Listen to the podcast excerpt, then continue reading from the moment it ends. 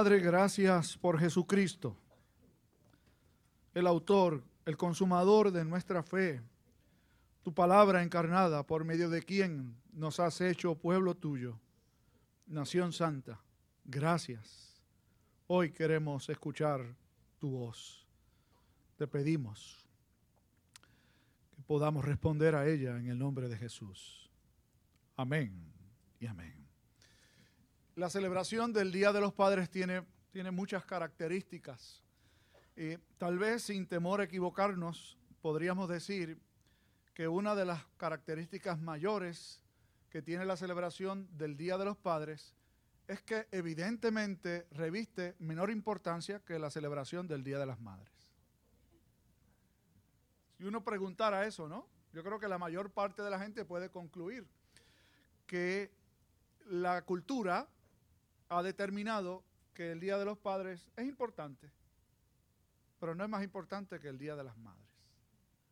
No lo digo yo. De hecho, yo no pienso que debe ser así, estoy diciendo lo que sucede. ¿Saben ustedes cuál es el fin de semana de mayor ventas en todo el año? No es este. Es el fin de semana de Nochebuena y el de Día de las Madres. Son los días de mayor venta. Las redes sociales se encargan de compartir muchas cosas. Una de las que vi y siendo que se está celebrando el Mundial, yo espero que no haya nadie pendiente de cómo va el juego entre México y Alemania. Yo por lo menos sé que están jugando así. En uno de los de, de las vistas eh, fotos que se publican aparecía Maradona, que fue un famosísimo eh, jugador de, de, balompié, de fútbol, eh, argentino, con una pancarta, estoy seguro que alguien se la puso allí. Decía, si tú regalaste Pandora en Navidad, no te conformes con medias y calzoncillos. Esa era una de ellas. Y el otro que me enviaron fue un poema, muy bonito, por cierto. Los muchachos del coro lo recibieron igualmente.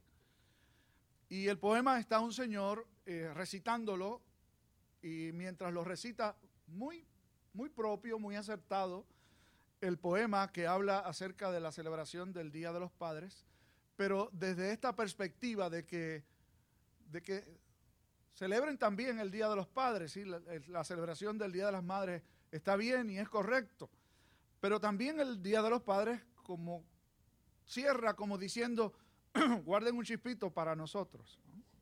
Y mientras él iba recitándolo, la cámara iba dando la vuelta alrededor de los que estaban con él. Yo no sé cuántos de los que lo han visto se dieron cuenta de que inmediatamente concluye el poema, todos empiezan a aplaudir. ¿Y qué hicieron? Bueno, yo vi el detalle. Sacaron sus bebidas todos y celebraron por los padres.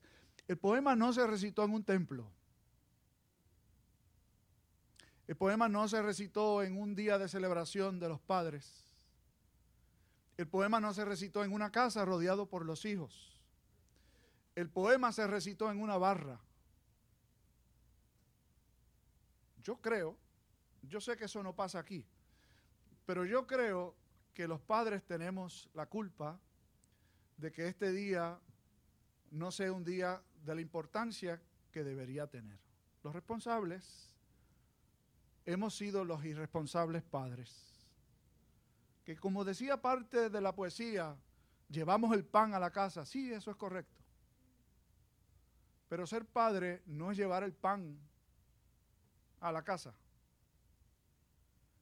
Ser padre es mucho más que eso. Hoy tenemos delante de nosotros dos porciones de la Sagrada Escritura, particularmente la del Antiguo Testamento, quisiera que mirásemos juntos para ver un poco de lo que es el reflejo de la enseñanza escritural en torno al rol del hombre, del varón. Vivimos en una cultura extremadamente machista y el machismo ha llegado al punto de que se ha entendido e interpretado que hay lugares para los hombres y lugares para las mujeres. La iglesia, la crianza de los hijos, no es el lugar de los hombres, parece decir la cultura. Aunque esta iglesia es una excepción a la regla, usted se dio cuenta hace un rato cuando pedimos que los padres se levantaran. La gran cantidad de padres que hay aquí adorando, yo doy gracias al Señor, muchísimas gracias, porque ese es un fenómeno totalmente, totalmente anormal. Ese no es el fenómeno que se da en la mayor parte de las congregaciones. La mayor parte de las congregaciones, el porcentaje de hombres y no se levantaron todos los hombres, se levantaron los que son padres. Así que si hubiésemos pedido que se levantaran todos los varones, el número hubiese sido aún mayor. Pero lo que dicta la práctica normal, común, es que cerca de solo un 20% de las membresías de la iglesia o de las personas que asisten a la iglesia son varones. ¿Qué ha pasado? ¿Qué sucede? Creo que ha pasado y ha sucedido lo que ha pasado también con muchísimas áreas de la vida. Nos hemos olvidado del libro de Dios para que sea nuestra norma, nuestra regla de fe y conducta. Y hemos dejado que la corriente de este mundo, lo que se acostumbra, lo que la cultura dicta sea lo que nos diga cuáles son los roles del hombre y cuáles son los roles de la mujer. Para Dios, y esto lo deja saber en su bendita palabra, los varones, los padres, no son solo los proveedores de hecho, el concepto bíblico de la familia establece que el varón es el líder, es la cabeza. Y no es el líder porque sea el que trae el cheque a la casa o el cheque más gordo. De hecho, eso no siempre pasa así. Algunas muchachas traen un cheque más gordo a la casa que el del, el del varón. Y yo no creo que deba haber ningún problema con eso el rol del varón tiene que ver muchísimo más que con proveer pan material. La función esencial del varón tiene que ver con reflejar a Cristo en el hogar. Eso es lo que dice la Biblia, ¿sabe? Ese es el rol del varón. Que la esposa, los hijos, le vean y en él puedan ver un reflejo de lo que es Cristo. ¿Escuchó usted lo que se leyó en el Salmo 15? Es una de esas porciones escriturales que plantea una pregunta con respecto a quienes pueden entrar en el santuario de Dios, el tabernáculo o el monte santo, como también se le llama. Es una pregunta que parece ser una retórica, sin embargo, uno se da cuenta de que no solo aquí en el Salmo 15 aparece una descripción de quién puede entrar en el tabernáculo de Dios o quién puede habitar en su monte, sino que aparece en otros lugares, tanto en el Salterio, que es el libro de los Salmos, como también en otros escritos particularmente proféticos en el Antiguo Testamento. Y la pregunta la hace el salmista, de hecho la forma es que está construido el salmo era para cantarse en la congregación. ¿Y qué se cantaba en la congregación? comenzaba con una pregunta que planteaba lo que sería el tema del resto del Salmo en solamente cinco versículos. ¿Quién, Jehová, habitará en tu tabernáculo o en tu monte santo? Es una pregunta que el pueblo de Dios le hace a Dios mismo. ¿Quién? Entonces, aparece planteado como que en el resto de los versículos Dios mismo ofreciera cuál es la respuesta.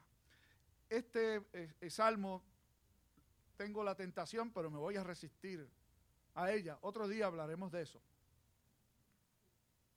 Porque de una manera muy clara nos plantea lo que es la concepción de Dios con relación a la adoración suya en el templo este lugar, que hemos convertido en templo de Dios, en santuario, no es el único lugar en el que Dios está. Evidentemente, así lo enseña la Escritura y lo sabemos. Sin embargo, los espacios físicos que se dedican para la adoración a Dios deben ser tratados como eso justamente. Un espacio que no solamente se utiliza para presentar una obra alguna vez al año, sino que es el lugar que al menos la congregación utiliza todas las semanas para adorar al único Dios verdadero. Por eso insistimos, y aquí viene un regaño pastoral, que cuando usted entre en este lugar, manténgase en silencio y en reflexión. Esta no es una plaza pública. ¡Eh! ¿Cómo tú estás aquel por allá que hacía tiempo que no veíamos? Si usted quiere saludar a alguien que hacía tiempo no veíamos, hágale así. Allá afuera, y no grite tampoco mucho porque se oye acá adentro. Conversa, lo abraza, saluda, pero el templo es un lugar de encuentro para honrar a Dios. ¿Quién entrará en tu tabernáculo? ¿Quién morará en tu monte santo?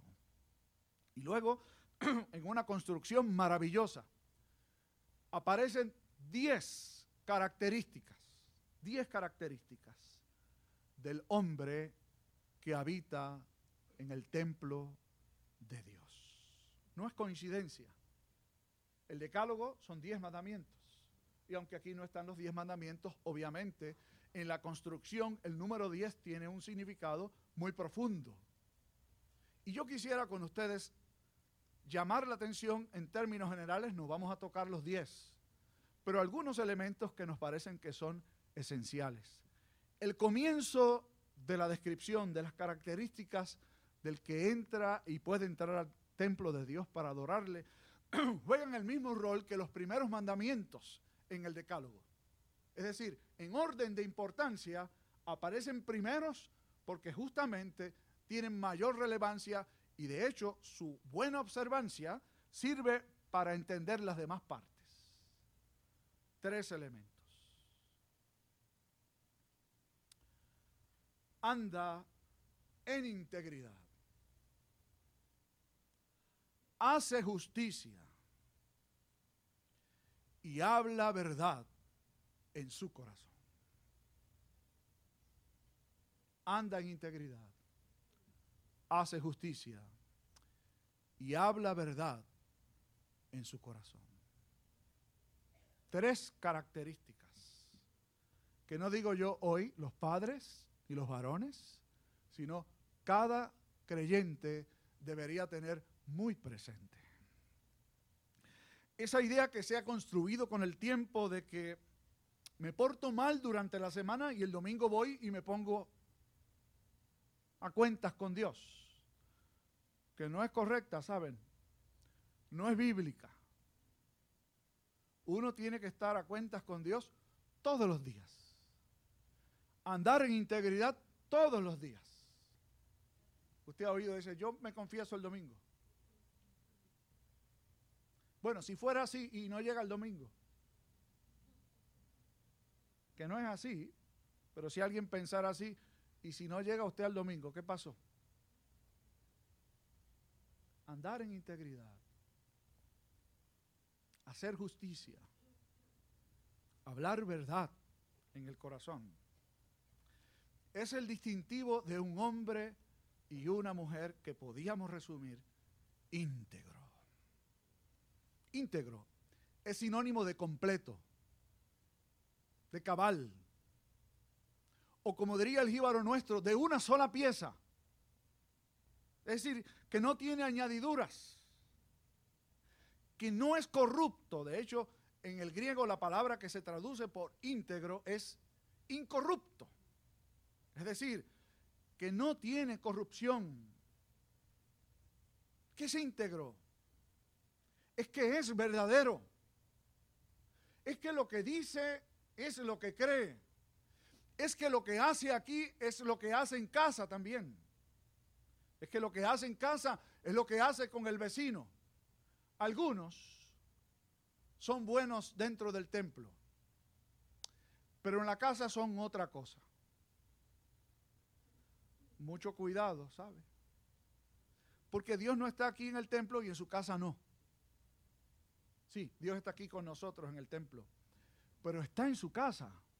Hay una línea que sigue el mismo salmo que expresa que una persona con integridad anda bien con los prójimos, es decir, con los que tienen más cerca, esposo, esposa, sus vecinos, luego la comunidad de fe y la comunidad en general.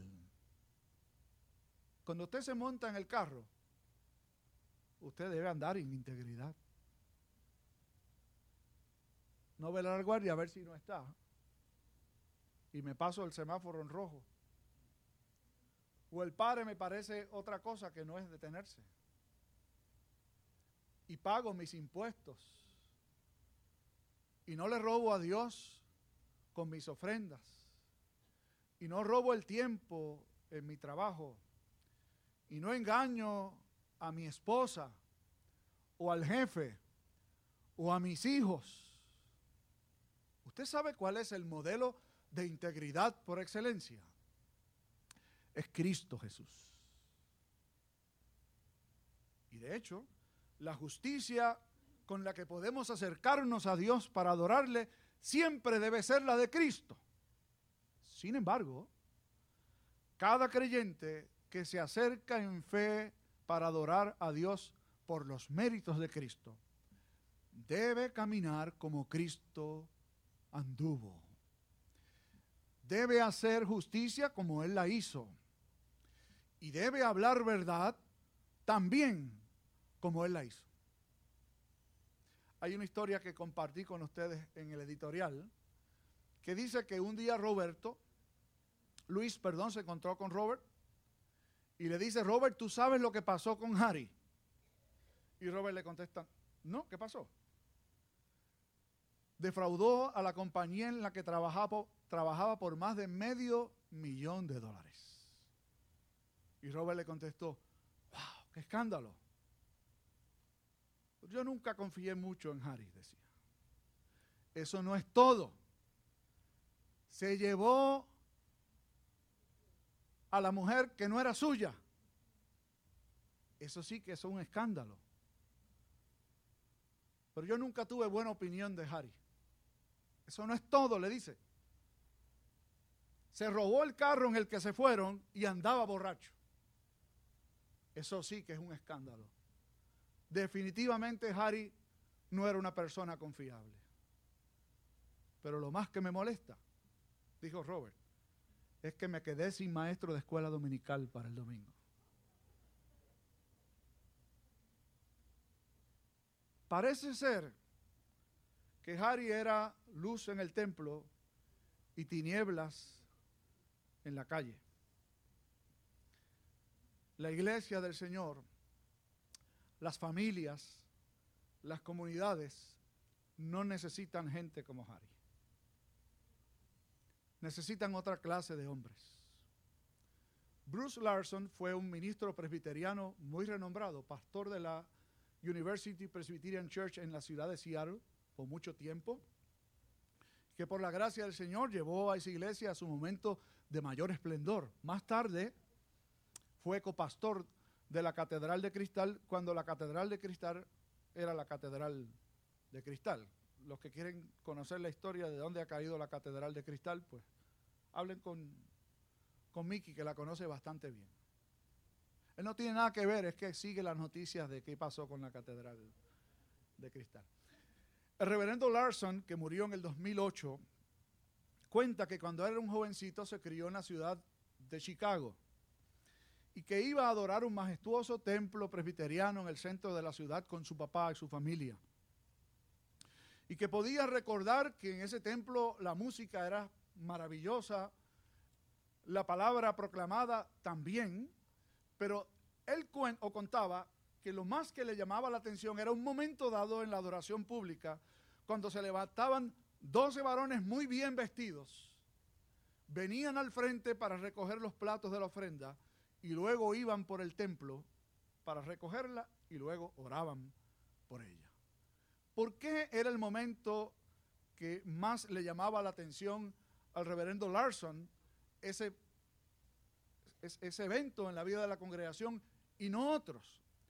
Él decía, porque él admiraba mucho a esos varones, con la dignidad con la cual realizaban su tarea de recoger la ofrenda. Además, porque uno de ellos, que no era un hombre impresionante físicamente hablando, era bastante bajito, cuando eso sucedía en los años 30 ya era un hombre bastante mayor de edad, pero cada vez que ese hombre pasaba cerca de ellos con los platos de la ofrenda, el padre del, que entonces fuera el reverendo Larson, que en ese, en ese entonces era un chico apenas, le decía, ese que pasa por ahí es Frank Lodge. Los que conocen un poquito de la historia de los Estados Unidos podrán reconocer el nombre de Frank Lodge. Frank Lodge fue un destacado hombre de negocios, abogado en la ciudad de Chicago, que en el tiempo de la prohibición ha escuchado hablar de Al Capone. El tiempo de mayor corrupción en la ciudad de Chicago fue el tiempo en el que Al Capone tenía el control prácticamente de la ciudad entera. No solamente por su negocio prohibido, sino porque con su poder económico había comprado jueces, abogados y hasta políticos. Y en un momento dado, Frank Lodge determinó junto con un grupo de otros hombres de Dios hacer algo por la ciudad. Organizó la Comisión del Crimen de Chicago. Costó vidas, pero nunca, como dice el jíbaro nuestro, cejó. Se mantuvo firme en sus principios hasta que finalmente, luego de muchos años y mucho trabajo, lograron encauzar a Al Capone y restaurar el orden en la ciudad de Chicago. Larson dice que lo más que le llamaba la atención es que un hombre tan importante tomara con tanta seriedad recoger las ofrendas en su templo. Hoy, y yo digo en todas las edades, nos hacen falta hombres de verdad. Y hombre, un hombre de verdad no es uno que puede mantener dos mujeres ese no es un hombre. Eso es un meñique. Un hombre de verdad no es uno que hable y los hijos tiemblan. Ese no es un hombre. Ese es un tirano. Un hombre de verdad es uno que conoce a Dios, ama a Dios, anda en integridad, hace justicia, y habla con verdad. Jesús, en el resumen de una parte de su sermón del monte acerca de los juramentos, hizo una expresión que se citó hace un momento y quisiera concluir con ella. Sea vuestro sí, sí, y vuestro no, no. Porque lo que es más de esto, de mal procede. quiere decir? Baste con decir sí cuando hay que decir que sí y no cuando hay que decir que no. Adolfo Hitler decía que la clave para gobernar a un pueblo era mentirle. Y lo hizo. Y controló al pueblo por un tiempo. Yo estoy por creer que Adolfo Hitler tiene discípulos.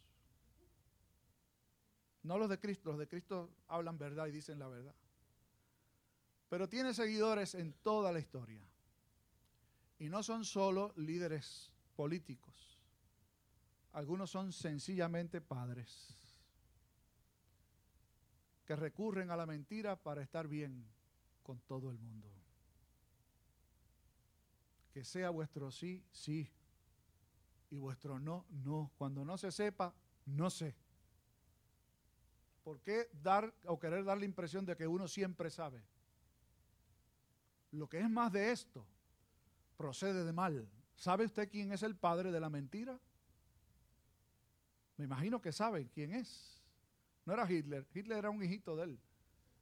El padre de la mentira es Satanás. Y el que miente de mal procede.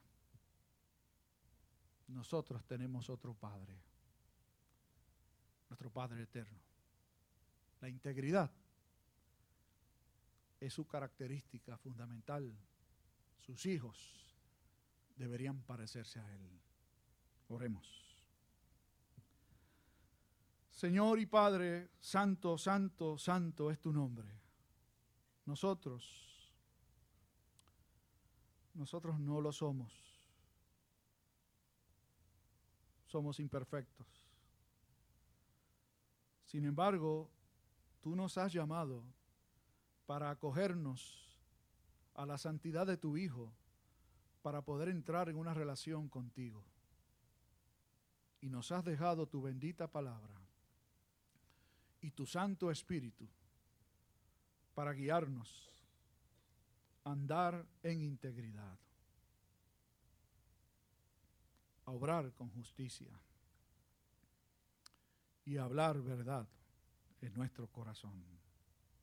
Padres, varones, mujeres, hijos, todos los que están aquí, ayúdanos a querer imitarte. Solo así nos escucharán. Por Cristo